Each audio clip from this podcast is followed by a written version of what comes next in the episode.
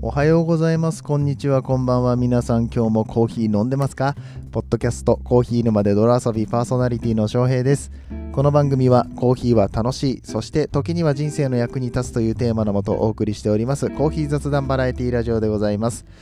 今回の放送はショートバージョンということでおすすめのコーヒー屋さんをの情報をサクッとお届けしていくね5分くらいでお届けしていくっていうようなコーナーとなっております。通常放送毎日15分から20分くらいで更新しております。こちらもね毎朝更新しておりますのでぜひとも番組をフォローしていただいて他の放送も聞いていただけると嬉しく思います。はい、えー、昨日はですねこのショートバージョンが17分くらいになってしまいましてもはやショートじゃねえって。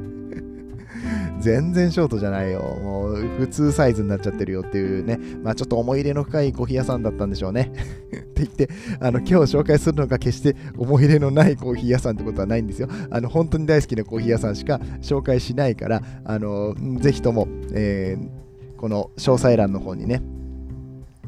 リンクを貼らせていただきますので、そちらもね、合わせて見ていただけると嬉しく思うんですけれども、今日ご紹介するのは、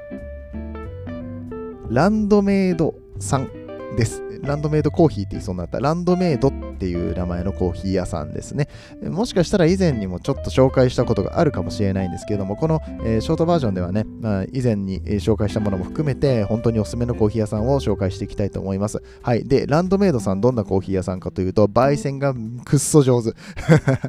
あの焙煎がくっそ上手です。もう多分ここが一番焙煎上手なんじゃないかなって僕は思ってます。もう個人的に。で、えー、一番上手ですよねっていう人をたくさん知ってます。うん。うんっていうぐらい美味しいコーヒー屋さんです。もうここの、あの、朝入りエチオピアは、いや、まあそうだな、朝入りのエチオピアと中深入りのエチオピア飲んでほしい。他のところと比べてほしい。ダントツでうまい。うん。ダントツで。もうこれ、もううまい、まずいは、それはもちろん主観ですよ。僕の主観ですけれども、ダントツでうまいんですよ。で、僕が言ってるわけなんで、まあ、翔平がダントツでうまいって思えるぐらいだから、まあまあまあ、間違いないだろうと。まあ、まずいってことはないだろうって思っていただきたいよね。うん。で、しかもね、すごいのがね、本当にお湯かけるだけでうまいんですよ。お湯かけるだけでうまいコーヒーってこういうののこと言うんだなって、どう入れてもうまいです。まずくならないんですよ。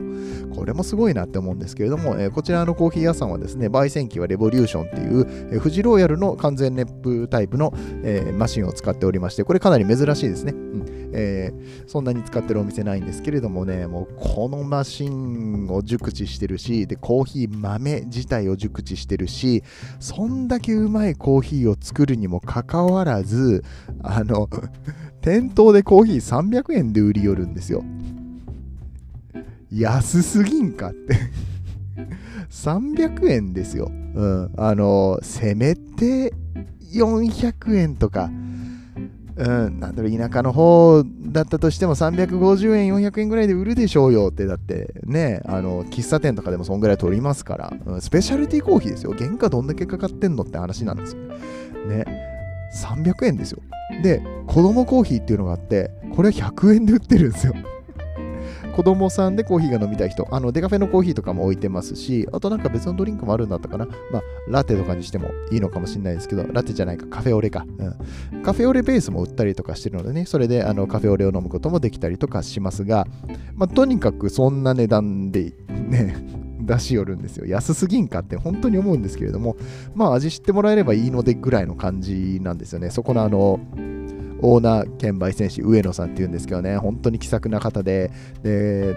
かつなんか常に新しいことに挑戦しているというか面白そうなことをずっとやってるんですけれども、えー、有名どころで言うと渋谷チムニーコーヒーって言って、えー、キングコングの西野さんがね、えー、このオンラインサロンで、え募った、うん、と渋谷でこうタダでコーヒーを出すっていうような、ね、イベント的イベントじゃないか、うん、そういうコンセプトのねうん。まあ、あの、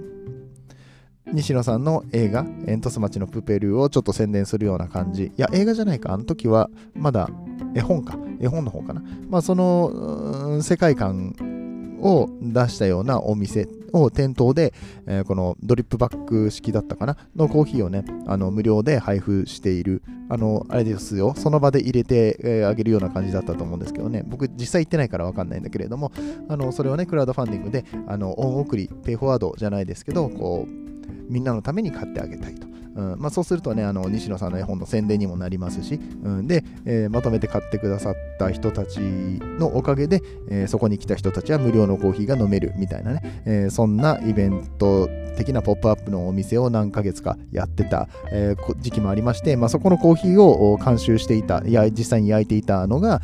えー、この上野さんですね、ランドメイドさんなんですよ。うん、で、うんとまあ、実際にあのネットでもまだ買えるのかなこの渋谷チムニータウンブレンドっていうのがあって、まあ、これもまたうまいんですよね。うん、あとあのコーヒー豆をね、ミャンマーから入れるために農園の視察に行ったりとかね、えこれもやっぱりあミャミャンマー？ラオスだ。ごめんごめん、間違えた。ラオスだ。ラオスのね、えー、農園を見に行ったりとかね、これもあの西野さんのプロジェクトでやったりとかしてるんですけれども、そういうのにもあの積極的に参加してるし、あと政治家の方と、あのまあ、この、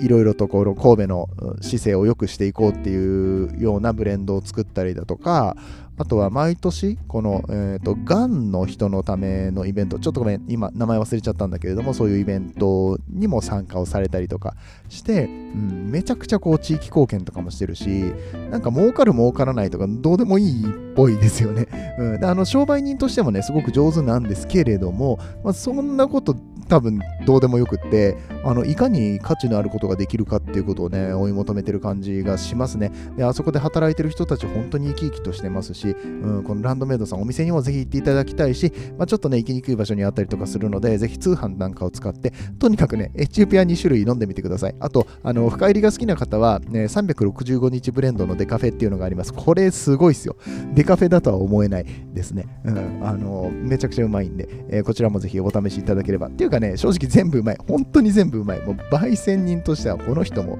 右に出る人いないんじゃないかってぐらい本当に上手なんで、あのぜひともね、一度お試しいただければと思います。はい、えー、5分は過ぎましたが、なんとかあの17分から10分カットしてね えー、短めに抑えることができました。ありがとうございます。えー、っと、えー、ランドメイドさんは神戸市に、えー、ありますコーヒー屋さんです。神戸市の、えー、ポートアイランドっていうまあ、ちょっと港島になってる空港があるね、島があるんですけど、埋め立ての、えー、そこのね、中公園っていう駅がありまして、えー、そちらから歩いて5分ぐらいの位置にあります。よろしければぜひ調べてみてください。えー、また詳細欄の方にリンクを貼っておきますので、えそちらもご覧いただければ嬉しく思います。ということで、本日のお話は面白かったよと思っていただけた方は、ぜひ SNS での拡散、お友達へのご紹介、えどうぞよろしくお願いいたします。ではではまた明日の朝お会いいたしましょう。お相手はコーヒー沼の翔平でした。この放送は歴史とか世界遺産とかを語るラジオ友沢さんの提供でお送りしました。次はどの声とつながりますか？